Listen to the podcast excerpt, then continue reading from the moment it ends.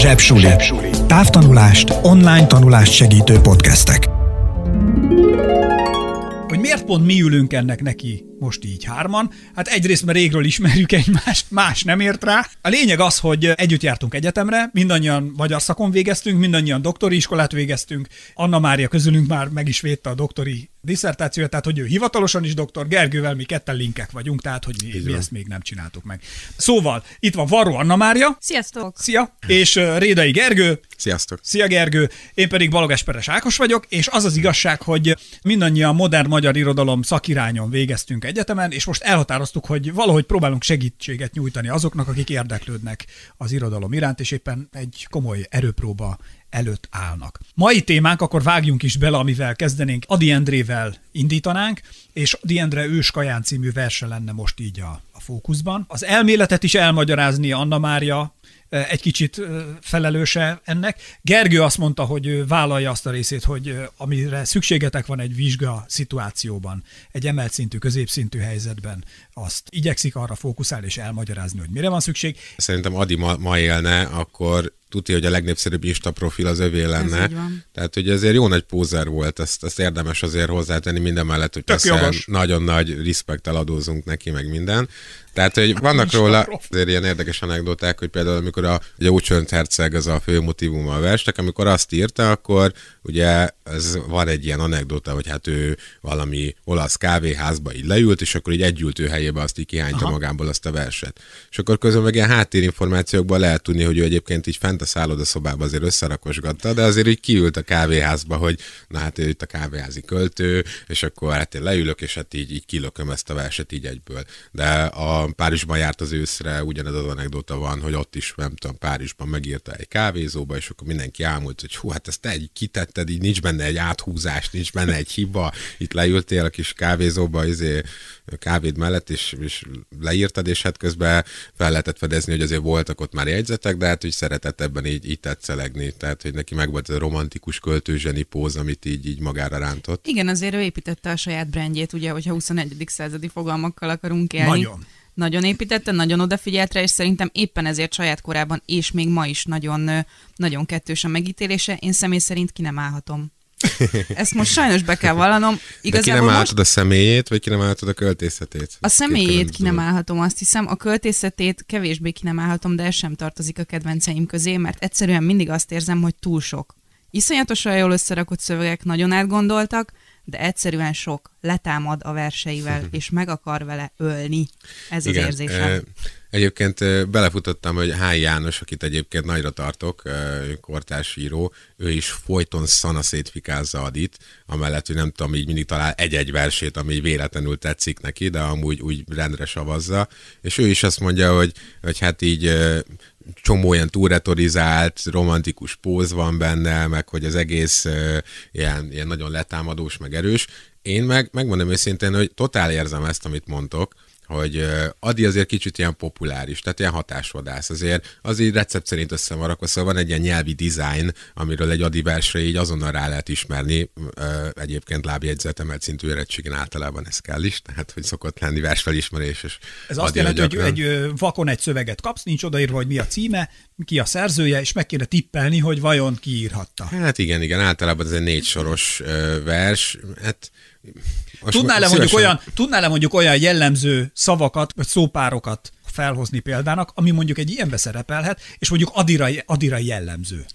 Csak hogy gyorsan egyet hozzak, az, hogy ismétel egy csomó dolgot visszahoz, tehát ilyen refrénszerűen. Mindent kétszer mond, mindent kétszer mond, van. ahogy ugye ezt Karinti meg is mondta róla. Nagyon jól kiparodizálta. Maga bolond, hogy mindent kétszer mond, mindent kétszer mond. Kicsit eltúloznám, hogy volt egy ilyen, egy ilyen Ákos szöveggenerátor a Facebookon. Há, Igen, Adi szöveggenerátor is lehetne, ez így van. Simán lehetne. Tehát, hogy ugye Ákosnál ugye volt ez, hogy mit lenyomtad a gombot, és akkor nem tudom, teljesen random, hogy kidob szavakat, és hát megvannak tényleg, és Adinál is megvannak, de egyébként, ha kicsit belemegyünk az őskajámba, abba is fogunk majd látni ilyen szavakat, Abszolút. de én egyébként úgy vagyok vele, hogy én szeretem az ő nyelvi dizájnát. Persze én is, én is érzem, hogy ez ilyen, nem tudom, ilyen rohadtul felnagyított ego, meg, meg minden ugye az énről szól, meg minden ilyen nagyon mitikus, de hogy össze vannak rakva, tehát olyan atmoszférikus a verse, ami alatt azt értem, hogy egyszerűen egy olyan hangulatos környezetet teremt mindenek, úgy díszletezi fel a szövegeit, hogy az egyszerűen, ahogy a Pancsi mondta, hogy lerohan, de hogy, de hogy lehet, hogy, lehet, hogy engem megvesz kilóra ezzel, de tényleg ki van mérve a patika mérlegen, de jól.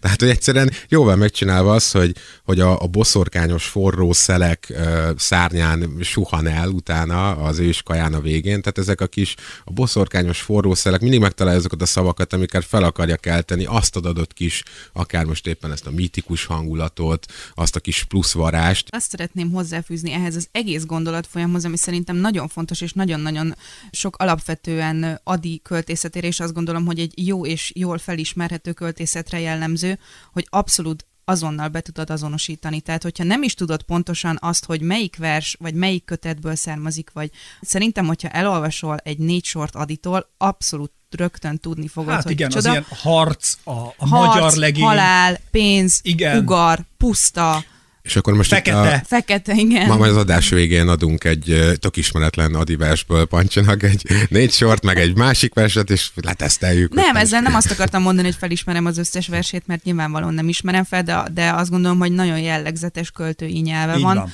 Ami, ami abszolút táplálkozik egyrésztről a saját korának, hát ahogy maga az őskaján is nyugati és keleti részéből, tehát ugyanúgy hozza magával a, a századforduló, nem tudom, francia varázsát, meg francia könnyedségét, de ugyanakkor ott van benne ez a ez az erősen magyar, és magyar De bocs, csak azt azért tegyük hozzá, hogy, hogy igen, tényleg uh, hozza, de rohadt eredeti is. Abszolút, uh, én azt nem mondtam, igen, hogy nem tehát, eredeti. Tehát, hogy abba gondoljatok bele, bocsát, itt közben a kettet, hogy te azt mondtad, Pancsi, hogy te utálod Adit, pont amiatt, ami a Gergő meg imádja, hogy uh, mi ezt száz évvel később mondjuk. Ez tehát amikor van. ez a századfordulón, ez az 1900-as évek elején, tehát mondjuk, hogy mondjuk egy 1900, vagy 1890-től mondjuk egy 1910-ig, 15-ig találkoztál Adi verseivel, ez olyan szinten arcon ütött bárkit, ez olyan szintű erős dolog volt, ahogy ő ostorozta a magyarságot. Ahogy ő, Pont ahogy ilyen ő... megosztó volt, mint ahogy igen. most Igen, tehát, hogy ez, tehát amikor a, nem tudom, csak ha az én mennyasszonyom című versére, ha gondoljátok, arról, arról olvastam is, hogy voltak kortárs, akik nyilatkozták azt, hogy, hogy egyszerűen fölfogni nem tudták azt, hogy amikor Adi leírta, hogy mit bánom én, ha utcasarkok rongya, de elkísérjen egész a síromba. Ez egy annyira haladó, modern gondolat volt akkor, és egy annyira, annyira lenyűgöző, hogy Adit, Aditól ezért voltak kész teljesen, és így utólag nekünk lehet, hogy ilyen romantikus, meg pozőr, meg mit tudom én, de lehet, hogy akkor ez még csak fel se tűnt nekik, mert hirtelen a hatással tényleg ledarált Persze. mindenkit. Ez így van. Most eh, erről eszembe jutott, muszáj felolvasnom még illusztrációképpen egy négy sort a Fehér Csönd című adiversből, amivel azt akarom kicsit illusztrálni, amit most az Ákos is ö, ö, próbált, hogy hát egyrészt mennyire nyers volt így a nyelvezete, és azért mondjuk a, nem tudom, Petőfi Arany János féle ilyen stilizált, kultúrált irodalmisághoz képest azért az a fajta Bocsánat, nyersesség... stilizált, kultúrált, ezt picit mondjuk ja, el. Ja. Mert ugye, tehát hogy mi beszélünk valahogy, aztán egyszer csak jön egy költő, aki elkezd valahogy megint beszélni, hogyha belegondoltok, nem tudom, hogy olvastatok-e Jókait, és remélem, hogy igen, hogy mondjuk Timár, Timár Mihály milyen veretesen beszél még a, a, tehát hogy ő úgy beszél, mint ahogy a, a legkifinomultabb orvosi akadémikus egyetemet végzett akármilyen tudós emberek, tehát Timár Mihály egy egyszerű hajós legény úgy beszél, ahogy. Ha vesztek egy kortárs példát, és találtok bárkit, most csak felhozhatnék, nem tudom, Eszterházitól, vagy a Gergő által említett Hályi Jánosig bárkit, ott egy szereplő úgy beszél sok esetben, ahogy az utcán beszélnek az emberek. Tehát leírják káromkodást leírják le. Tehát az, hogy egy stilizált, elemelt beszéd van, az azt jelenti, hogy ahogy Petőfi meg Arany írt, az, hogy nem úgy beszéltek az emberek azért akkor az utcán, hanem ők, me, ők akkor megteremtették a, a modern magyar nyelv alapjait, igen, helyezték igen. le Igen, jó, akkor. ez tök oké, amit mondasz, ezért itt még hozzátenném, hogy Adinak is egy ilyen retorizált nyelve van, tehát hogy, hogy mondjam, nem, nem egy élőbeszéd imitáció. Persze, egy persze, nem ezt mondom. De, de hogy ab, abban jó az összevetés, hogy, hogy nem tudom, tehát Petőfi szerelmes versei azért azok ilyen népdalok, faleszek a fának, vagy virága, meg nem tudom, tehát hogy azért azok ilyen kis, kis formaközpontú, kis, kis udvarló, kis ajándékcsokrok, amiket így átadsz, és az a, az a személyes megszólalás, ami, és az az őszinte megszólalás és nyers, amit most mindjárt ezzel a négy sorral akarok bemutatni, a Fehér Csönd című versébe, sikoltva marva bukjék rám fejed, és én tépem durván bársony testedet, nagyon is sima, illatos hajad, zilálva, tépve verje arcomat. Most tényleg csak egy, egy random négy Igen, ez egy, szerelmes ez egy nagyon jó példa, és egyébként a szerelmes verseknél szerintem abszolút kimutatható ez a, ez a fajta ív, ami, ami mondjuk az általad említett, akár Petőfitől, akár még talán a még klasszicizálódóbb szerzőktől is jön, és mondjuk Adinát folytatódik, és József Attilán keresztül a kortárs szerelmes versekig elmegy, tehát hogy Adi volt szerintem az, a szerelmes versekben egyértelműen, de azt gondolom, hogy a többi témájú verseiben is, ami, és most itt elhangzik egy csúnya szó, paradigmaváltó volt. Mit jelent az, hogy paradigmaváltó, Anna Mária? Mi az, hogy paradigma? Vigyázz! Volt nálunk tényleg az egyetemen, hát ezt már most az előbb nektek korábban, miatt elkezdtük a felvételt, mondtam, hogy Szilágyi Márton tanár úr az egyetemen az elté mindig azt mondta, hogy vigyázzon bármi, amit mond, felhasználható maga ellen, és ezt így vizsgál mondta, és ha bármikor felhoztál egy ilyen szót, akkor azt mondta, igen, nagyon jó egyébként, jól látja, mi az, hogy paradigma? Hát akkor bármit mondok most, az felhasználható ellenem, és nem vagyok benne teljes mértékben biztos, hogy tudományosan, teljesen pontosan meg tudom ezt magyarázni, de megpróbálom úgy elmagyarázni nektek, hogy ezt mindenki értse, és a fiúk se szóljanak le érte, hogy adjam Na. vissza azonnal a diplomámat. Nem, nem fogunk ilyet mondani. Tehát a paradigmaváltás az, az, az tulajdonképpen szerintem úgy kell, úgy kell elképzelni, hogy van egy folyamat, amit megszakít valami, és ez a valami, ami megszakítja, azután már egy teljesen más folyamatot indít be. Tehát a magyar irodalom történetben azt gondolom, hogy Adi egy ilyen megszakító tényező, költő, és az ő életműve egy ilyen megszakító életmű volt, ami abszolút, de táplálkozott, és rá is épült a korábbi, korábbi korszakoknak az életművére, de egyszerűen azok a hatások, meg azok a benyomások, meg akár olvasmányélmények is, amit ő, őt ő, érték Párizsban, itthon, mindenhol, azok egy teljesen más fajta és másfajta költészeti igényel fellépő nyelvet teremtettek, és ezáltal az ő költészete már egy teljesen más minőségű költészet, ami aztán nyilvánvalóan a nyugat első nemzedékének költőiben, akiket szintén mindenféle más egyéb hatások értek, kikristályosodott és született meg mondjuk Babics Mihály Kosztolányi, és Bocsánat, csak meg egy később. mondat, csak annyi, hogy tehát a lényeg, hogyha még egy picit a paradigmaváltás az, hogyha megtörténik egy paradigmaváltó beavatkozás mondjuk az irodalomban, Igen. akkor azután az aktus után, azután a szituáció után már nem lehet többé úgy írni tovább, mint ahogy előtte volt. Ez Tehát, hogy onnantól szinte felszabadítja a nyelvet, mert azt mondják, hogy öregen basszus, ezt így is le lehet írni. Tehát, hogy ilyen dolgokról is lehet írni, hogy én szeretek mondjuk egy könnyűvérű nőt, és hogy őt, őt madonnaként, istenként imádom, és hogy nem lenézem. Tehát, hogy és eddig korábban ilyenre nem is gondoltak volna. Adi nem tudta, hogy ő paradigmát vált. Abszolút. Ez a lényeg. Igen. Igen. Bár egyébként lehet, hogy ő tudta, de... ennek tudatában volt, én azt gondolom, hogy is akart, Vagy akart lehet, hogy így van, te, ott a pont a Gergőnél, mert szerintem ő nagyon akart azt mondta, hogy ő paradigmaváltó akar lenni, tehát hogy ő annyira tolta a szekeret, hogy ő már pedig, és tényleg annyira két végén égette a gyertyát, és annyira, hát ő tényleg óriási parti arc volt. Tehát, hogy ő nem volt snowflake, tehát nem volt ez a csipkekesztyűs dologgal fogta az életet, hanem ő aztán tényleg csajozott, rengeteg nővel volt együtt, és uh, ugye ez a betegség, és ami a halálának az oka is volt, ugye a, a szifilisz nevű betegséget is, a vérbajt is így kapta el, ami, amiből ugye nem Mihály Rozáliától, amiről írt egy verset is, aminek az a címe, hogy Mihály Rozália csókja. Hmm. És hát ez volt az a csók, amiben tulajdonképpen addig később belehalt. Hát a csók, ez akkor egy eufemizmus akar lenni. Jól Mi az, hogy eufemizmus, Gergő? egy ilyen uh, udvarias körülírás, a igen, amikor, enyhítése. Igen, amikor nem, nem káromkodsz egyet, hanem azt mondod, hogy uh, teringettét. Mondjuk, vagy nem tudom, igen. Szóval igen, tehát a Mihály Rozália csókja az, egy, az nem az volt. Az Őskaján című versről beszéltünk. Van-e olyan, Gergő, a, a felvételinél, vagy a vizsgánál, ami mondjuk Adinál így nagy vonalakban képbe kell lenni, vagy helyezni, és tudnia kell egy vizsgázónak, felvételizőnek, nem tudom, korszakai, stílusjegyek?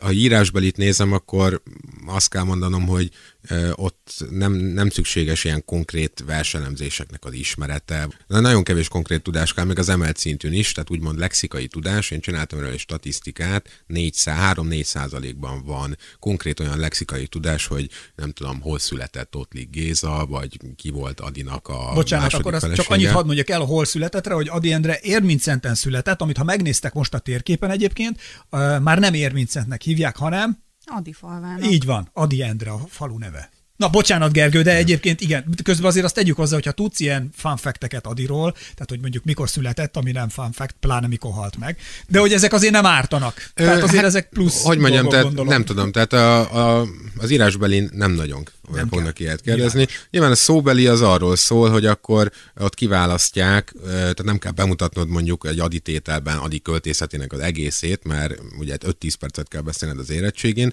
kiválasztanak valami szűkebb témakört, és akkor ezek a témakörök szoktak lenni például mondjuk, hogy adi Párizs versei, és akkor a magyarság, vagy a Párizs versek, hogy az nála, ugye ez a két szimbólum, ez hogyan működik, és akkor az konkrét verseken keresztül kell például bemutatni. Gergő, itt hogy kell érteni a Párizs versek alatt, amiket Párizsban írt, vagy amelyek Párizsról szólnak? Hát amik Párizsról szólnak, mert ugye nála ez egy ilyen a, a Duna, meg a Szajna, meg Párizs, meg Budapest, ezek úgymond ilyen e, szimbólumokká váltak, ugye. Kb. Párizs az én bakonyom. Igen, tehát hogy kb. mint Janus Pannoniusnál, ugye Itália, meg Magyarország, hogy hát Adi úgy érezte, hogy itt ugye a Magyarországon elmaradottság van, senki sem nyitott az új irányzatokra, az új költészetre, és ő, mint ilyen korán érkezett költő, itt a, a bamba gatyás legények, ahogy a Hortobágy poétájába írja, között egyszerűen csak káromkodni, meg fütyürészni tud, és hát így nem, nem vevő senki arra az paradigmaváltásra, amit, amit ő így behoz. Bezzeg ugye Párizsban, ott olyan nyüzsgő kulturális élet, ott nem tudom, irodalmi kávéházak, és, és új, új hullámok, és mindenféle Tegyük hozzá, hogy igaza volt. Hm, valójában igen, mondhatjuk, hogy igaza volt. tehát, hogy de, de szerencsére, hogy meghonosította, vagy elindított itt valamit. Igen, mert egyébként, amit Adi megtalált közösen. Párizsba, azt később a nyugatosok, tehát Kosztolányék, Karintiék, stb. utána már megtalálták Budapesten is. Igen. Tehát, hogy így az Igen, egyébként hozzáteszem, hogy Kosztolányi, Kosztolányi se szerette Adit, ő mindig fikázta, és ő ugye azt mondta, hogy a, az Adi az csak ezt, ezt a kávéházi ilyen pop kultúrát szívta magába Párizsból, és semmi köze az igazi szimbolistákhoz, meg az igazi ilyen, ilyen francia modern költészethez, Kosztolányi szerint. A hát azért van igazság. Hát olyan szempontból, hogy egyébként ő nem nagyon tudott franciául, tehát neki a Léda fordítgatta ugye igen. ezeket igen. a verseket, de azért mégis, hogyha az ember neki megy ilyen nagyítóval, akkor látja, hogy ez elég jól beépített olyan szín, motivumokat, nem tudom. A, de ha nézzük az igazi szimbolistákat, csak úgy, ezt akartam mondani, hogy azért, ha, ha néztek Rambo Baudelaire verseket, akkor ott azért, amikről Rambo és Baudelaire ír, azt azért Adi egy csomószor, hát egy picit így lenyomatolta magára. Hát igen, konkrétan a Részek hajó című Rambo versből szinte fordításban van két sor benne a Új vizeken járok című Adi Figyelj, ide, Hidel nem Adi volt az első ilyen, tehát igen, Faludiról tudnék mesélni. Utolsó. Faludi kb. ugyanígy lefordított egy csomó minden olyan verset, amit nem tudtak, hogy ja. kiírta. Faludi György költőről beszélünk, aki aztán az sajátjaként szépen előadta. De Na vissza de, Adihoz. Igen, visszatérve, tehát, hogy szóbeli tételek kapcsán érdemes talán így ilyen tematikus csomópontokat, ilyen nagyobb köröket, nem tudom, hogy mondjam, kirajzolni Adinak a pályáján, és akkor van egy ilyen, hogy létharcversek. Ezt már nem tudom, hogy mely, melyik szakirodalom nevezte el így, de ezt azt hiszem, hogy a, a legtöbb gimis irodalom tankönyv is így átveszi. Meg tudunk állni csak egy pillanatra. Mi az, hogy létharcvers? Ki harcol a létben?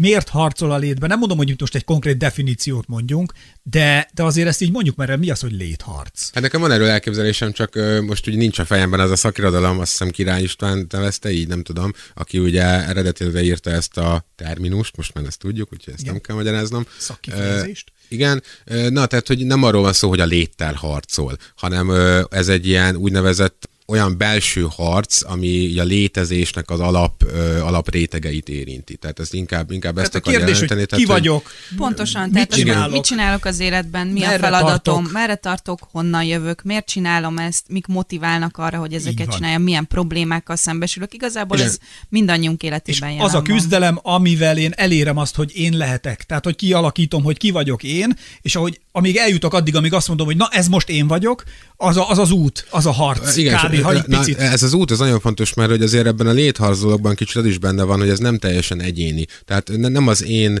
személyes kis csetlésbotlásaim az életemben, Aha. meg nem az én nagyon szubjektív problémáim, hanem ugye olyan létharc, ami, amivel én emberként egyszerűen szembesülök, de hogy már minden ember szembesült ezzel, tehát 2000 éve is ugyanezt megélték, hát erre az őskaján egyébként a legjobb példa, tehát hogy amikor valahogy ezzel a életigenlő, a, a vágytól így, így felkorbácsolt, kiéhezett önmagával, vagy kiéhezett énnyével harcol, vagy, vagy küzd a, a beszélő, és itt egy ilyen kocsmai iszogatás, vagy ivóverseny a kerete ennek. Hát ez, ez egy olyan helyzet, ami, ami nem a adikorának egy, egy újdonsága, vagy nem adi szembesül ezzel, hanem, hanem mindig is megvolt ez, hogy hát az ember, amióta lejött a fáról, valamit tol. Ugye? Tehát, hogy a sámánok gombáztak, nem tudom, a, a bor az már mindig Adi volt, alkohol, de, de, hogy, de hogy érted, valami, mind, valami mindig kellett, valami, amiben a kicsit a kicsapongásodat, vagy az ilyen az életvágyadat, azt így ki tudod élni, vagy amiben manifestálódni tud, amiben meg tud testesülni. Köszönöm, Gergő.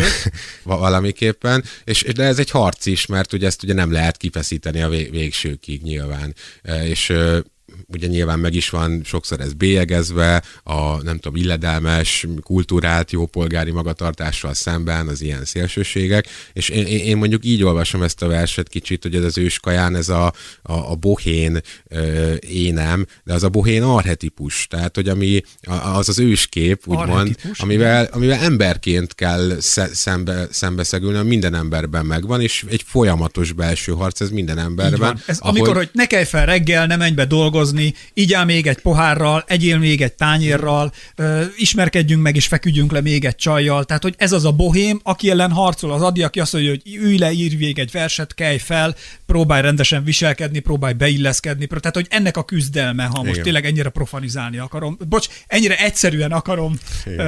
elmondani a Igen, és ugye a, a másik ilyen létharcverse az a harca nagyúrral, és az is ilyen, hogy, hogy az sem egy ilyen az ő kis életében jelentkező probléma, meg az ő személyes problémája, hanem a sikerre törekvés, a, az anyagi javakra vágyakozás, stb. Tehát, hogy, hogy ezt testesíti meg ott a nagy úr körülbelül. Ha ha szabad egy jó példával, mondjuk, vagy nem tudom, hogy mennyire lesz jó, majd leszavaztok, tehát hogy mondjuk Tony Starkot, ha vesszük példának. Ő a vasember. Ő a vasember. Egy bosszúálló. Egy bosszúálló. Tehát, hogyha Tony Stark folyamatosan a Playboyt nyomná, de soha nem menne haza dolgozni a laboratóriumába, és nem fejlesztené ki a, a védőpáncél. Tehát, ha ő mindig partizna, költeni a pénzét, inna a viszkit, vinné haza a csajokat, és ennek élne, akkor az úgy tök jó lenne. Tony Stark azért hős, mert hogy ő egyrészt Playboy, mindenki imádja, másrésztről meg azért elmegy és elvégzi azt a munkát, amitől viszont extrém lesz és különleges. Tehát, hogyha ez a ez a kettes, kettősség, ami mindenkiben megvan tulajdonképpen. Ja, abszolút, és egyébként azt még azt hogy az őskaján azért ö, nem, nem az a fajta típus, ugye, aki otthon ül sorozatokat néz és chipset eszik, mert ugye ez, ez is egy kísértés, úgymond, amit szintén valahogy meg lehetne személyesíteni, hanem, hanem az, aki, aki ugye önpusztít, tehát, hogy akivel benne van ez a most már leszarok mindent, ide nekem, a, ami így elborítja az agyamat, és ö, szenvedélyt akarok, és vágyat, és, és nem tudom. akarok. Igen, tehát mindent. ő azért inkább a, úgymond ez ez a, ez a most az arhetipusokba gondolkodunk, akkor az a szerelmes arhetipus, ugye, aki tapintani, érezni, ízlelni, és így bekebelezni akar. Szószoros értelmében vett ösztönlény. Aha. Az, az elnyomott ösztöneid, amik, amik benned vannak, és, és igen, csak dörömbölnek időnként, és, és ez a vers szerintem arról is szól, amikor ennek így megpróbálsz utat engedni, aztán meg megpróbálod valahogyan mégiscsak féken tartani, mert tulajdonképpen mindannyian ezt csináljuk szerintem. Igen, de most azért az ösztönlény fogalom egy picit lerángatod, mert például amikor Adit megkérdezték, hogy mi az őskaján, akkor ő azt mondta, hogy hát kérlek szépen az a költészet és az élet ezt a két dolgot, mármint, hogy mindenki De próbálja megfejteni. Az ösztön, tehát, hogy szerintem az ösztön, az ösztön, szóval az nem feltétlenül valami eleve alantas, alantas dolgot, hanem egyszerűen egy olyan valamit jelent, ami kevésbé beszabályozható, nehezen megzabolázható, de, de elemi részed. Uh-huh, uh-huh. Ja, ja, így, így totál tudom fogadni. Hát, illetve azért az egy rész, hogy Adi ezt mondta, de onnantól kezdve, hogy egy költő azért ez egy általános dolog, megír egy szöveget, és azt úgy elengedi a kezéből, akkor az a szöveg, minden vers, minden szöveg önálló életre kell. És tök jó, hogy Adi azt mondja róla, hogy ez ez, de az egy jó szöveg pont attól működik, hogy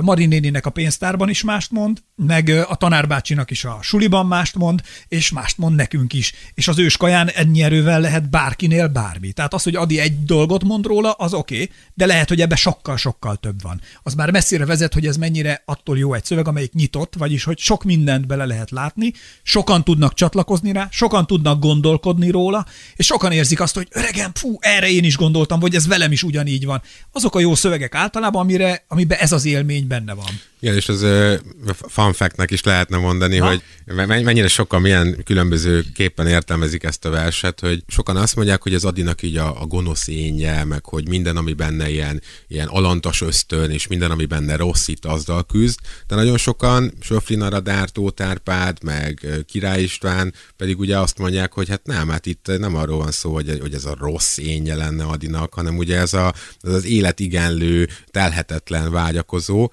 A Tyrion Lannister. Mondhatjuk, igen.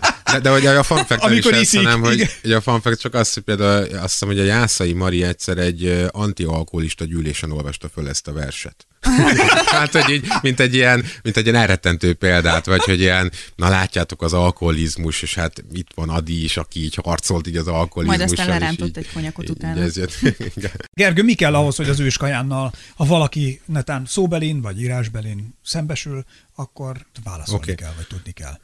Alapvetően, és ezt én nagyon jónak tartom, tehát az érettségünk is így épül föl, meg azért a szóbeli is, legalábbis papíron ez az elvárás, hogy a vers elemzés alapvetően formaközpontú dolog kell, hogy legyen. Tehát nem arra vagyunk kíváncsiak, ugye, hogy mire gondolt a költő például, mert ugye azt nem tudjuk, ezen sok, sokan elkézik. Főleg, a... ha Adi be volt rúgva. Hát e, igen. Akkor aztán nagyon sok mindenre Akkor ő se tudja. Köszönjük szépen. Igen, csak ezzel, ezzel sokan elkézik így az irodalomtanítást, akik még így ebben nőttek föl, hogy ezt szajkózta a tanár, hogy erre gondolt, meg arra gondolt a költő. Persze nem tudjuk, hogy mire gondolt a költő. Nekünk attól még, a, tehát a szöveg azért mond valamit. Meg nyilván a költő is valahogy irány irányítja a figyelmünket persze, de mi a szöveggel találkozunk, és azt vizsgáljuk, hogy az mit mond nekünk, és ezért érettségén is, hogyha felelünk, akkor a megalapozása az kell, hogy legyen a feleletünknek, hogy azok a formai jegyeket kiemeljük, hogy hát persze valamiről szól a vers, de hogyan szól arról, miért szól arról, mik azok a formai elemek a versben, ami alapján azt mondhatjuk például, hogy ez egy ilyen mítikus vers. Miért mítikus? Nézzük meg, hogy mi az, ami mítikus benne, konkrét szavakat Melyek a mítikus formák? Igen, igen, pontosan. Melyek azok a szavak, szókapcsolatok, és ugye nyilván itt van ez az ős kaján, ami egy ilyen nehezen megragadható szimbólum. Minden elemző szinte felteszi a kérdést, még az is, aki bagatelizálja, vagy aki azt mondja, hogy nem érdemes így közelíteni hozzá, az is felteszi végül a kérdést, hogy ki ez az ős kaján. Nyilván nekünk is ez, ez legalábbis jó vonalvezető lehet az elemzésed, és hogyha megnézzük, akkor formailag azt látjuk, hogy az őskajánnak a versben milyen attribútumai, vagy milyen jellegzetességei vannak, akkor például azt látjuk, hogy egy nagyon kevert, ezért is lehet sokféleképp értelmezni. Tehát van neki ez a pórias, kicsit ilyen, ilyen parasztos, ilyen cimbora, pajtás jellegű jelz, jelzői. Buja. Igen, tehát igen. ez a duhaj legény, aki fülemben ótáz, akivel iszunk, stb. Tehát egy ilyen, egy ilyen kopott alkesz gyakorlatilag. Emellett... Köszönöm már meg a Gergőnek is, légy. Köszönjük szépen, Gergő. A kopott alkesz. De, de és akkor emellett meg vannak ilyen fejedelmi, szakrális ilyen, ilyen, ilyen uralkodói jellegzetessége, ugye Bíbor Palástban jön keletről, ilyen a, a misztikus keletről érkezik. Hát ez a Bíbor Palást, ez lehet egy hajnali napfelkelte is, hát az, egy, a, az a Bíbor Palást, ugye? Itt már rögtön belefutunk ami... akkor egy kétféle értelmezésbe, abszolút lehet. Tehát, Igen, hogy... én meg majd mindjárt mondom a harmadikat. Igen, mert nem. ugye plusz volt egy, ugye egy ilyen elmélet is, ugye, hogy annak idején az irodalom meg a művészet, hogy a nyugat már nem tudja megtermékenyíteni a művészetet, és hogy keletről jönnek az igazi új inspirációk. Igen, ugye hát ez ezért ez a, ez az orientalizmus című... időszakának nagyon keményen Igen. benne vagyunk ezekben Igen. az évtizedekben, de most ebben nem menjünk bele. Okay. Persze, jó, jó, jó, csak, csak hogy ez csak a azért... Bíbor Palástba jött keletről, a rímek ősi hajnalán, ez azért lehet, hogy szintén. Igen, csak azért azt, azt, azt hozzáteszem azért itt a, az első olvasat védelmében, hogy még akkor is, hogyha ez egy metafora mondjuk a nap felkeltére, vagy a nap lementére, akkor is Bíbor Palást, és azért a Bíbor Palást maga, akárhogy is nézem, az egy ilyen fejedelmi királyi kellék, tehát hogy nem a kordusok voltak, hordtak parástot. Szóval ilyen szempontból belélik ebbe a képbe, és hogyha így végignézzük a verset, akkor, akkor abszolút találunk sok ilyet azt is megnézhetjük, hogy milyen a harc, ami lefolyik ugye közöttük. Tehát van például ilyen, ilyen lovagi tornaszerű harcként is megjelenik ez, ami ugye egy ugye lovagi kultúra, ez a, ez a nemes, hősies küzdelem, összecsapás, de ugyanakkor megvan ez a ivócsata, ami pedig hát ugye egy ilyen kocsmai leisszuk egymást az asztal alá, ami hát kevésbé ilyen magasztos, vagy nem Igen, tudom. Ugye Tehát, itt van hogy... ez a korhely Apolló gúnyos arcú palástja csusszanlova vár, de állabál és zúgatorna, búj bujdosik, egyre bujdosik, véres asztalon a pohár. Pontosan. Tehát, hogy, hogyha ha ezeket így megnézzük, akkor azt látjuk, hogy a, a kajánnak az alakja összetett, hogy egyrészt egy ilyen, egy ilyen szakrális, mítikus figura, aki az időkősi hajnalán érkezik, aki tényleg ilyen időtlen, már nem tudom mióta él, mióta létezik, egy ilyen fejedelmi, császári figura, közben meg egy ilyen bohém piás arc, és ez a három egyesül benne, és itt van a beszélő, akivel pedig azt látjuk, hogy egy ilyen szánalmas figura, aki gyakorlatilag elveszíti önmagát, ugye ő feladja ezt a harcot. Ugye Bocsánat, csak itt, hogy mondtad, hogy itt van a beszélő, hogy ki a beszélő ebben a versben. Egy, csak egy picit ezt nyissuk ki, igen, hogy lehet, hogy ez nehogy félreértésekre adjon Igen, hát azért, azért szoktam így nevezni, hogy beszélő, ugye szokták ezt lírai énnek mondani, vagy a versbéli hang, vagy a versben megszólaló, vagy a vers beszélője, mert ugye nem mondhatjuk azt, hogy ez Adi. Tehát amikor valaki azt mondja, hogy én fekszem az asztal alatt, akkor az nem az, és ezt Adi Endre írta, akkor az nem biztos, hogy aki én fekszem az asztal alatt, az Adi Endre. Hát igen, mert hogy Varró Daninak a Bús Piros Vödör című dalában, amikor egy én hang szólal meg el per egyben, az nem, nem Varró Dani, hanem az egy Bús Piros Vödör. Mindenkinek is ezt javaslom, hogy, hogy ne úgy vezesse fel a verset, hogy hát itt Adi így jelenik meg. Még akkor is egyébként, hogy ő mondja, hogy van lédám például, ami egy konkrét életrajzi vonatkozás, hogy itt benne van a versben, megemlít, hogy neki ott van lédája. És akkor persze itt tudjuk, hogy hát akkor itt mégiscsak úgymond, mint hogyha önmagáról beszélne, úgymond, mivel számára Léda az asszony, ugye mit mond, hogy van, van egy anyám, szent asszony, van egy Lédám, áldott legyen. Itt nem, az a lényeg, hogy most nem kell tudnunk, hogy neki Lédához milyen a viszonya, vagy az édesanyjához milyen a viszonya, hanem itt van az ember, aki harcol a, a kicsapongással, és akkor van két kapaszkodója, a nő, az asszony, a szerelme, meg az anya. Csak annyit hadd tegyek ide be, hogy ugye, ugye én, vagy a beszélő, és Adi beszélhet saját magáról úgy is, mint hogyha ő mondjuk egy lovagi torna lovagja lenne. Tehát, hogy, ja, tehát, hogy ennyire nem, még hogyha én saját magamról beszélek, és saját olyan utalásokat is teszek a versbe, hogy van egy anyám, ami referenciálisan, tehát hogy valóságban az életrajzból kivehető, hogy tényleg az anyja ki volt, ott van a lédám, attól én még beszélhetek magamról úgy, hogy én egy mekkora lovag voltam velük, holott közben lehet, hogy tök szemét voltam. Igen, és a, és a léda is lehet egy héjamadár, érted? Ami Így van, ezt nem kell, és hogy... ezért nem kell, amit, a, amit mondanak, és ezért jó, amit a Gergő mondott, tehát hogyha hallotok valakit beszélni, akit úgy, ugye, hogy a narrátor, vagy a beszélő, akkor, és a, amikor azt akarjátok leírni, hogy a költő azt gondolta, vagy akkor az jó ötlet, ha azt mondod, hogy a beszélő azt mondja, hogy. És a narrátort mindig az epikánál hagyjuk meg, tehát a versenyen. Jó, jó, jó, jó igen, be, köszönöm, igen, köszönöm, jogos. Igen. Na. Gyakorlatilag valahogy ezt kell szerintem körbejárni, hogy akkor ki a kaján figurája, milyen típusú harc van itt, és akkor ebből látjuk, hogy, hogy mennyi minden, ami mítikussá teszi, itt akár a konkrét szavakat is kivehetjük szálkeletről, tovább nyugatra, új pogány tornákra szalad, a, hogy, hogy jelenik meg az időtlenség ugye ebben a versben, és hogy a kajánt ebből a sokféleségből, amit nyelvileg itt megpróbálja őt megragadni, meg ahogy magát leírja a beszélő nyelvileg, a szembenállást hogy tudjuk leírni. Ha ezt, ezt gyakorlatilag így röviden végigvezetjük, akkor, akkor lesz egy képünk arról, hogy egyáltalán mi történik ugye ebben a versben. És akkor ugye ennek lehet egy tágabb kontextusa, a szövegkörnyezete az, hogyha megemlítjük, hogy hát Adinak sok ilyen verse van, amiben úgymond egy ilyen mítikus én kerül az előtérbe, aki nem egy ilyen két lábbal a földön járó, tapintható figura, hanem valamiféle lelki típusnak a kivetülése, vagy valami, valami belső küzdelemnek a dramatizálása. Ugye másik ilyen létharcverse például ugye a Harca Nagyúrral, önmagában az is érdekes, ezek a megnevezések, hogy a Kaján, meg a Nagyúr, meg a Jócsönt herceg, ugye ezek Adinak a leleményei, tehát ezek ilyen hogy mondjam, nem nagyon találjuk meg a mitológia történetben a Jócsönt herceg figuráját például, meg a, meg a nagyúrnak, a disznófejű nagyúrnak, legalábbis nagyon közvetlenül nem. Egyébként a kajánról azt is el szokták mondani, hogy ez valamilyen formában a káin szónak egy ilyen elferdítése, én nem tudom, Ó, én hogy ezt ez... nagyon nem szeretem. Igen, nem tudom, hogy ez, me, ez, ez mennyit tesz hozzá a vershez, vagy mennyit nem.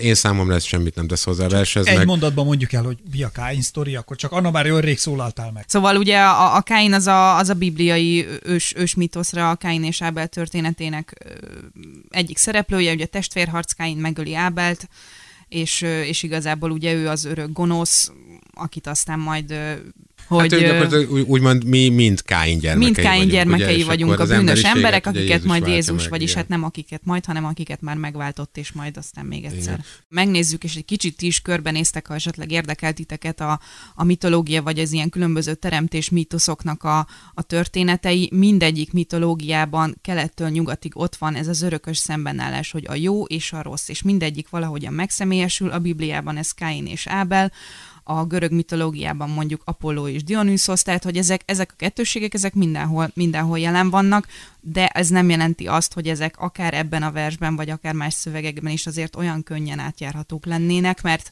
mert persze behozhatjuk ide azt, hogy Káin, de hogyha végigolvassátok a szöveget, azon kívül, hogyha a Kajánt Káinnak olvassuk, nem igazán tanul, találunk benne bibliai utalásokat, tehát nem érdemes erre felfogni. Igen, tehát így nem igazán ad hozzá. Nem tudom, hogy most valaki ezt etimológiailag kikutatta, vagy, Hogyan, vagy adi, tehát, hogy az, az, egy ilyen szótörténeti nyomozással rájött, hogy ennek van ilyen eredete ennek a szónak, egyébként én nem tudok erről, én hogy lenne. az etimológiáját egyébként Na. a kajánnak. Na ez egyébként is szerintem egy, egy nagyon jó stratégia, hogyha úgy álltok neki verset elemezni, hogy először meg, eh, megnézitek kicsit a címet, és elkezdtek vele babrálni. És ugye ennek az a jelentés, hogy másokkal gúnyolódó csúfondáros, mások kárának örül. Egyébként ez egy ómagyar eredetű szó, tehát nagyon-nagyon régi, és, és az eredeti jelentése az volt, hogy aljas és alávaló, és hogy van egy olyan, olyan jelentése is, ami meg még az ómagyarnál is régebbi török eredetre utal vissza, ami pedig, ami pedig egy hűtlen áruló, lesüllyedt, mély jelentéssel bír, és hogyha meg, a kicsit ennek mögé gondoltok, azért valahogyan Kajánnak a figurája, vagy az őskaján figurája azért ezekből a ezekből a, az érzésekből, vagy képzettársításokból is táplálkozik, de ugyanakkor azért amiről a Gergő is beszélt már, hogy ez egy jóval összetettebb és kettősebb figura, nem lehet teljesen ráhúzni ezt a totális negatívumot az ő alakjára. Igen, meg hát hogyha ha ma, ma azt mondom, hogy hogy az Ákos ilyen kajámosolja, igen, igen, igen. közben beszélgetünk, akkor nem azért, is igaz. Akkor, akkor azzal nem állítom azt, hogy, hogy egy alávaló féreg lenne. Nem, abszolút, ennek már egy pozitív jelentés igen, igen, ez, ez, a kicsit ez a csintalan csibész, vagy nem tudom, tehát benne van ez a kaján, persze a kajánban benne van egy kicsit ez a káröröm, de... Mondd ki. de az őskaján. Az őskaján Berényi Miklós. És hogyha tényleg már elkezditek olvasni rögtön az első sorában, ez a Bíbor Palástban jött keletről a rímek ősi hajnalán. Tehát ugye az, hogy keletről jön valaki, az már alapvetően beindíthatja a fantáziánkat. Előre is elnézést kérek, az enyémet nagyon beindítja, mert én ö, életem összes versenemzését valahogy mindig próbáltam ilyen mitológikus eredetre visszavezetni, de nem baj, minden bölcsésznek van egy kattanása, az enyém az a mitológia. Plusz ez izgalmas is, ha belegondolsz, a Matrix mitológia nélkül nem létezne. Igen. Ja. Tehát, hogy a Matrix Ez attól működik, hogy Ez minden, ami mitológia, az emberiség történelméből. Össze... A gyűrűk ura meg a Harry Abszolút. Potter. Pontosan, a Harry Potter, összegyúrták az egészet. Trónok harca, mindegyik, mindegyik egy működik. ilyen világszemléletre, így van, így van, világszemléletre alapul. A mitológia szerintem az, az, ez egy iszonyatosan összetett fogalom, szerintem egyrésztről utalhat egyfajta világszemléletre is, ahogy az adott mitológián vagy gondolkodásrendszeren belül az ember szemléli a világot. Tehát, hogy sok istene van, egy istene van, hogyan származik az istenektől, hogyan teremtették meg őt, és elsősorban először a világot, és aztán benne őt magát, ezek milyen hatással voltak rá, milyen kapcsolatban áll ezekkel az istenekkel, vagy felsőbbrendű lényekkel. Vannak-e az emberen kívül még más lények is, amik benépesítik esetleg ezt a világot, amit az adott mítosz, vagy gondolkodásrendszer, vagy... Ez egy hit és rítus hit rendszer. és rítus rendszer is mhm. igazából. Igen. Tehát tulajdonképpen, és most ez lehet, hogy, hogy kicsit kisarkítottnak hangzik, vagy akár, amit ilyenkor szoktak mondani, blasfémnek, de tulajdonképpen a kereszténységet is tekinthetjük egyfajta mitológiának, a zsidó vallást is tekinthetjük egyfajta mitológiának, a muszlim vallást is ugyanígy, tehát hogy minden, minden vallás hát mögött ott van. Plusz a teremtés történet. A teremtés történet hát, is. Sőt, az annyira így van egyébként, hogy például a, a Gilgames eposzban már megtalálható mondani, a vízözön történet, ami Abszolút, utána az Ószövetségben is megtalálható, igen. meg szóval azért az Ószövetség is számos olyan mítoszt átvesz korábbról, vagy mítosz elemet, ami... Tehát, hogy most csak, hogy hogyan lett a Föld, az most vagy az van, hogy tényleg hét nap alatt teremtette a, a Jóisten, vagy hat nap alatt, és a hetediken megpihent gondolatrendszer, vagy pedig az van, hogy vannak olyan mitológiák, hogy Yeah. A földanya térde kint volt, és arra Igen. egy kacsa ráfészkelt, Igen. abba tojást rakott, és Igen. az annyira forró lett, ahogy költötte Kalevana. a tojás, hogy most érted, tehát hogy tök Igen. mindegy, és akkor a to- ezeket én azért imádom, mert ezek csodásan szép történetek. Nagyon, nagyon és ezeket, és ezeket nagyon és amikor összetört a tojás, akkor a sárgájából lett a nap. Ezek azért hihetetlenül érdekes történetek, mert, mert, mert ezek az emberiség legősibb történetei, és azért tudnak még ma is a 21. században, én legalábbis azt gondolom, baromi erősen hatni, és, és ott lenni. Maga az emberi gondolkodás is azt gondolom, hogy ezekre, ezekre alapul, és ezáltal a művészetben is rengetegszer visszaköszönnek, és itt most ne csak a versekre gondoljatok, vagy, vagy, vagy regényekre, vagy elbeszélésekre, hanem képzőművészetre, filmekre, zenére, mindenhol ott vannak ezek a történetek. Azért jó, amit mond most a Pancsi, mert ez, hogyha ezekkel tisztában vagytok, és hogyha olvassátok egyébként, és ezt most itt be is fejezem, mert nem szeretek téríteni, de sokkal élvezhetőbb életetek lesz. Most ezt komolyan mondom. Tehát, hogyha ezeket így vágjátok, akkor színházba, ha jártok, ha kiállításra jártok, ha zenét hallgattok, ha, ha mozifilmeket néztek, ha bármilyen szép irodalmat olvastok, sokkal jobban fogjátok élvezni, és egy élethosszig tartó élvezetet fog nyújtani, mert mindig új és új dolgok jönnek, és ettől lesz az egész sokkal szebb, és sokkal kevésbé lesz az, hogy mondjuk hülyeségekkel foglalkozol, mert megtalálod az élvezetet ebben, és ebben nagyon sok van. Befejeztem. Igen, hogyha már itt belementünk egy picit Bocs, a mítoszban, akkor nem bírom megállni, hogy, hogy azt nem mondjam el, hogy belegondoltok számos pszichológiai kifejezés, az mítoszokból származik. Például, hogy narcisztikus valaki, az a narciszosznak a mítoszából származik, aki beleszeretett a saját tükörképébe a, a, a Pigma, Pigmalion effektus. Hát az gondolj bele, a My szintén... Fair Lady, ha elmentek színházba megnézni, az erre épül, Igen. tehát hogy az ebből tehát, készül. Hogy ezek olyan történetek, amik így, így folyton újra és újra megtörténnek ma is mindenkivel, úgymond, vagy hát nagyon sokakkal. Ugye ez a narcisztikusság, ez korunk egyik problémája, talán lehet mondani. Az Instagram maga. Most amiket mondok, az ugye Ovidius átváltozás sok című gyűjteményéből való, ezek, ezek is ilyen kis mitológikus történetek, amik ilyen valami elképesztő sűrűre lepárolt emberi jellemek, meg, meg magatartásformákat öltenek ilyen kis, kis történetekbe, ilyen kis színes történetekbe. Szerintem ez a mitológiai olvasat, amiről most én nagyon röviden fogok nektek beszélni, egy csomó olyan dolgot ránthat bele a verszövegbe, ami, amitől ez sokkal izgalmasabb lesz, és, és, és ti magatok is sokkal, sokkal élőbbnek és sokkal maidnak fogjátok tartani ezt a szöveget.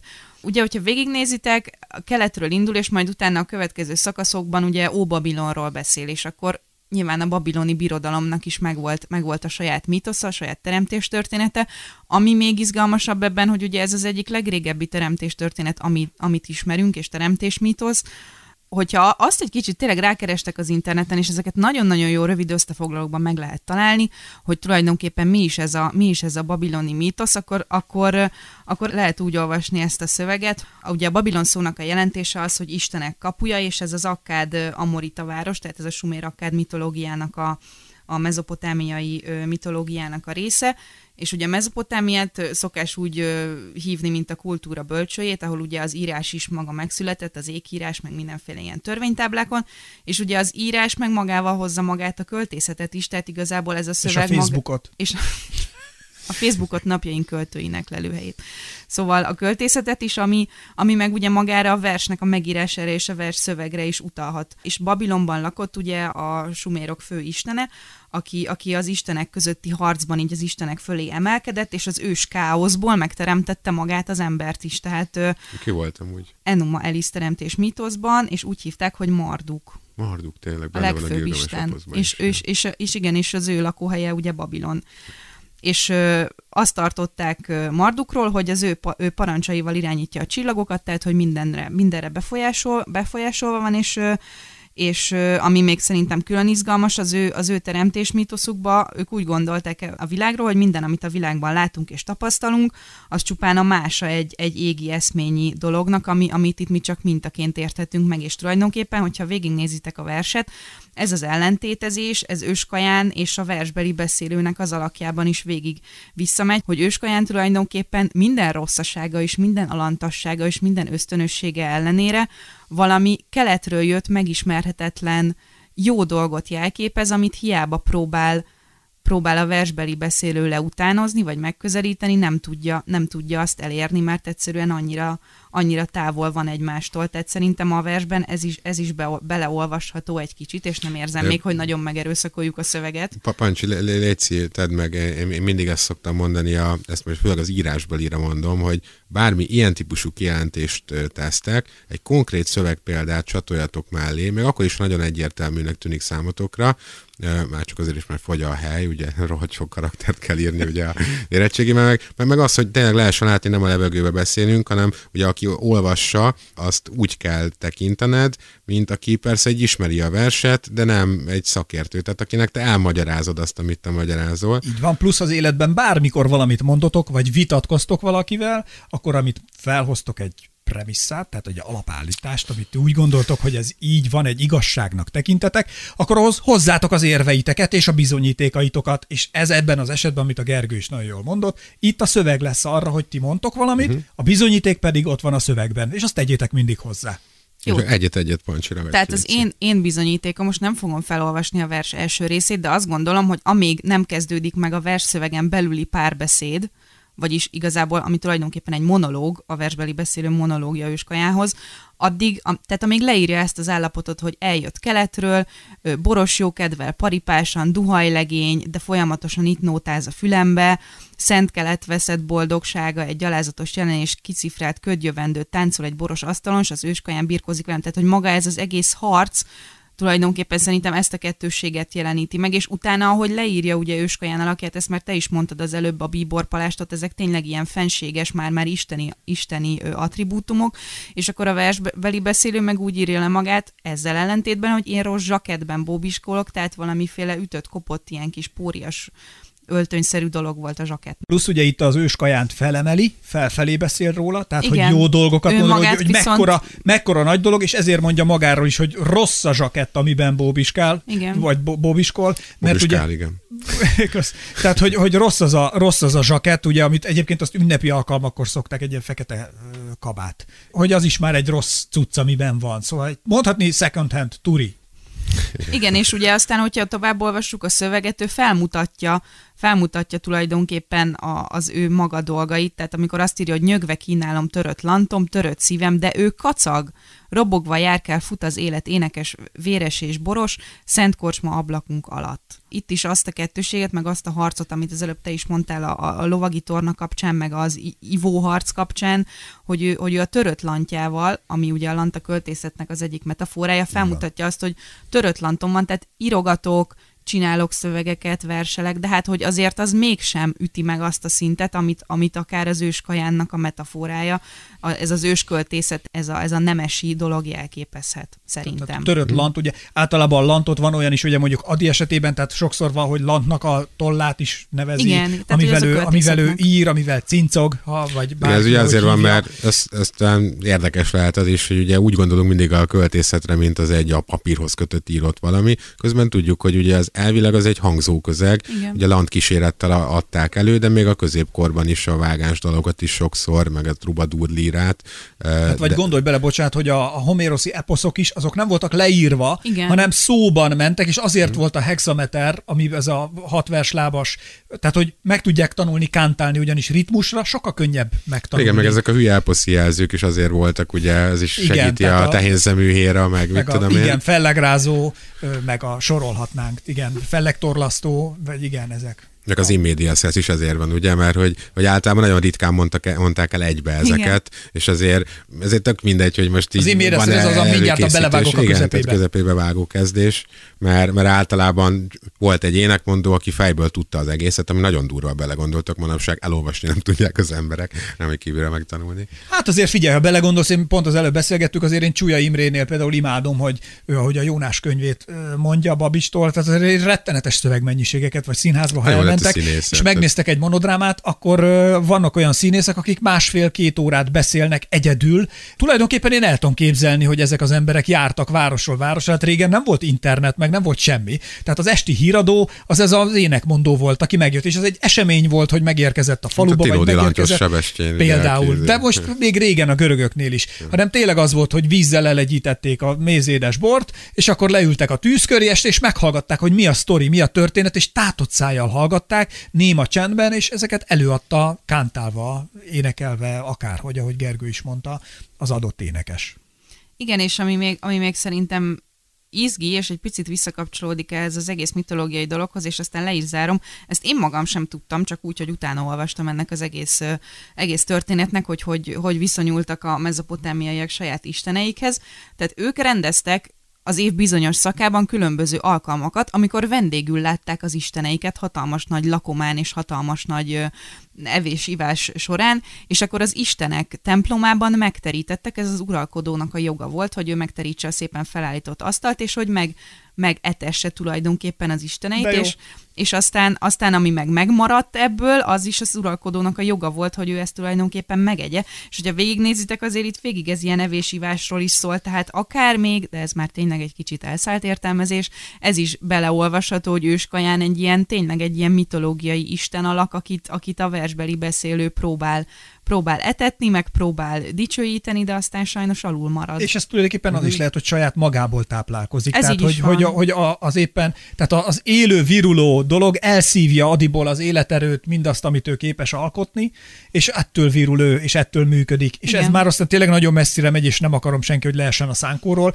de hogy ettől van az, hogy az ember, én mint személy, ha leírok egy verset, és mondjuk az része lesz a magyar irodalomnak, akkor az belőlem az én élményanyagomból, az én küzdelmeimből táplálkozik, viszont tovább él és tovább megy a magyar irodalomban. Tehát mondjuk Adi szövegei is így vannak, tehát hogy Adi nyomora, szenvedései, küzdelmei, ahogy harcolt. szívekben élek tovább, így van. De szerintem ez egyáltalán nem egy elborult értelmezés, amit mondtok, mert tehát tulajdonképpen most persze mi elsősorban itt a keresztény kultúrkörben Isten alatt az egy nagy transzcendens Istenre gondolunk, de ugye valójában nagyon sokáig az istenek azok tényleg arhetipusok hát, voltak Gergő, a Prométeusztól De, de ha megnézed, kezdve, a, tehát amit a, amit a Pancsi mondott, hogy az isteneket megetették, nézd meg a görög mítoszban is, hogyha azt akartad, hogy elérj valamit a görög mitológiában, akkor áldoznod kellett az isteneknek, hát persze, ami azt jelenti, hogyha... hogy megetetted őket. Ez így a mi van. istenünknek is adsz mirhát. Tehát, hogyha ja, úgy van, akkor nagyon, nagyon, nagyon Vagy ha átmész Dél-Amerikából, ott emberáldozatot is. A maják jó Igen, tehát hogy, hogy, hogy mondjam, ezek nagyon emberi karakterek, arhetipusok voltak az istenek, ilyen szempontból abszolút abszolút egy isten őskaján, tehát hogy na,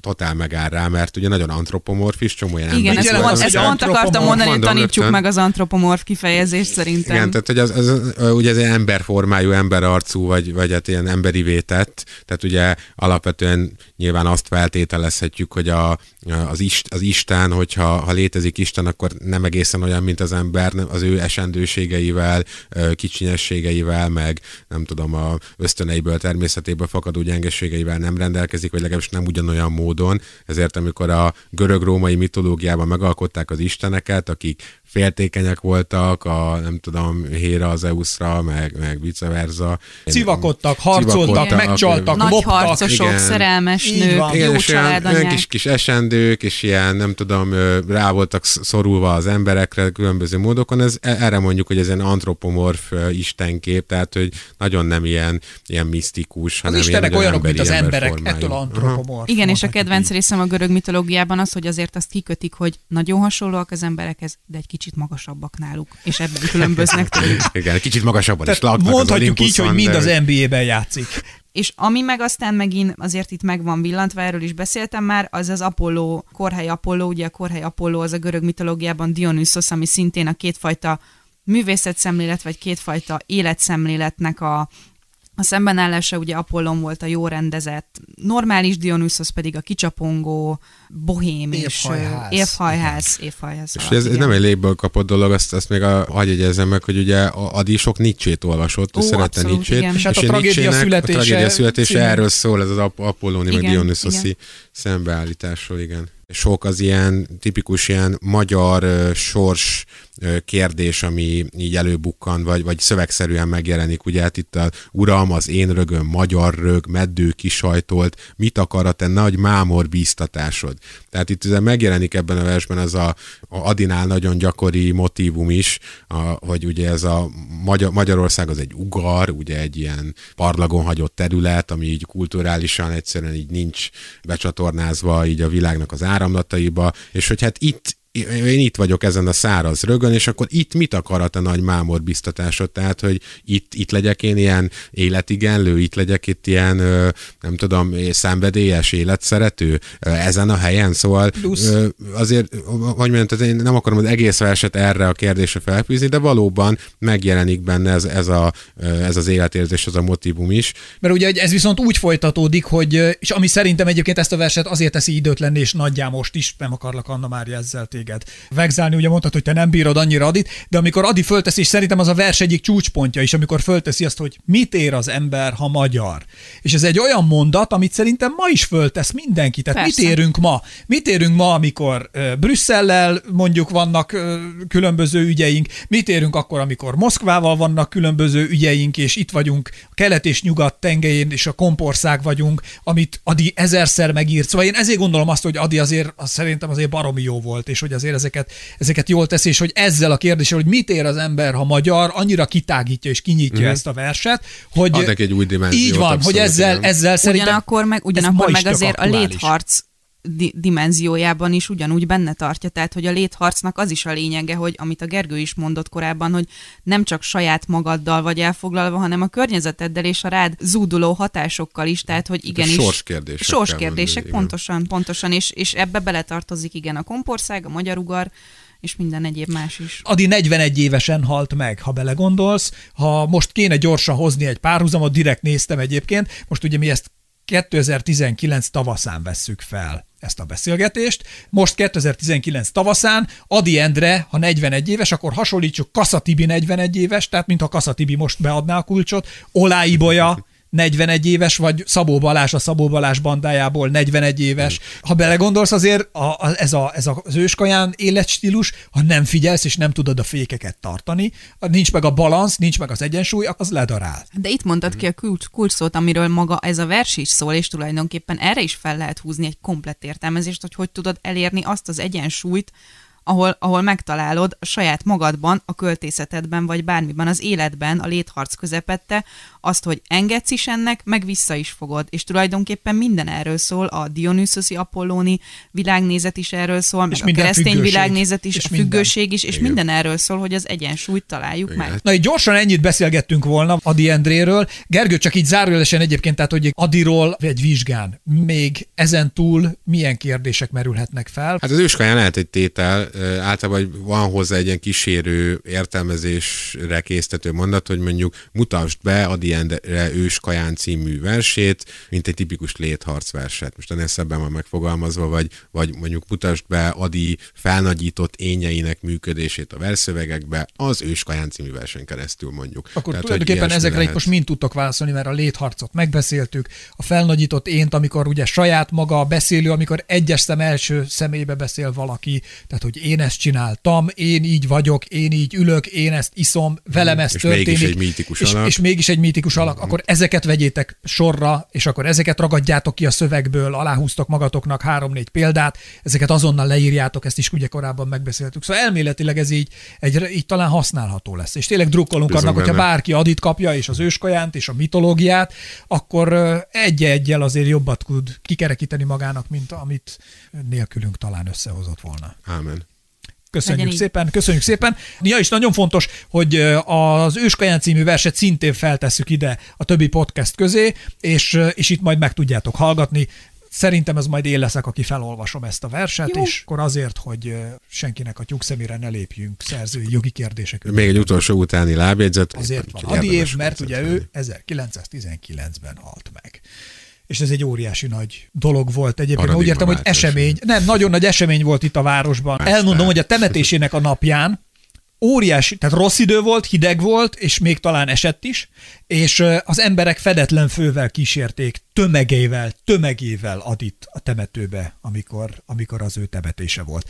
Lé David koszorút a sírjára, de akkor már ugye nem Lédával járt, hanem Csinszkával.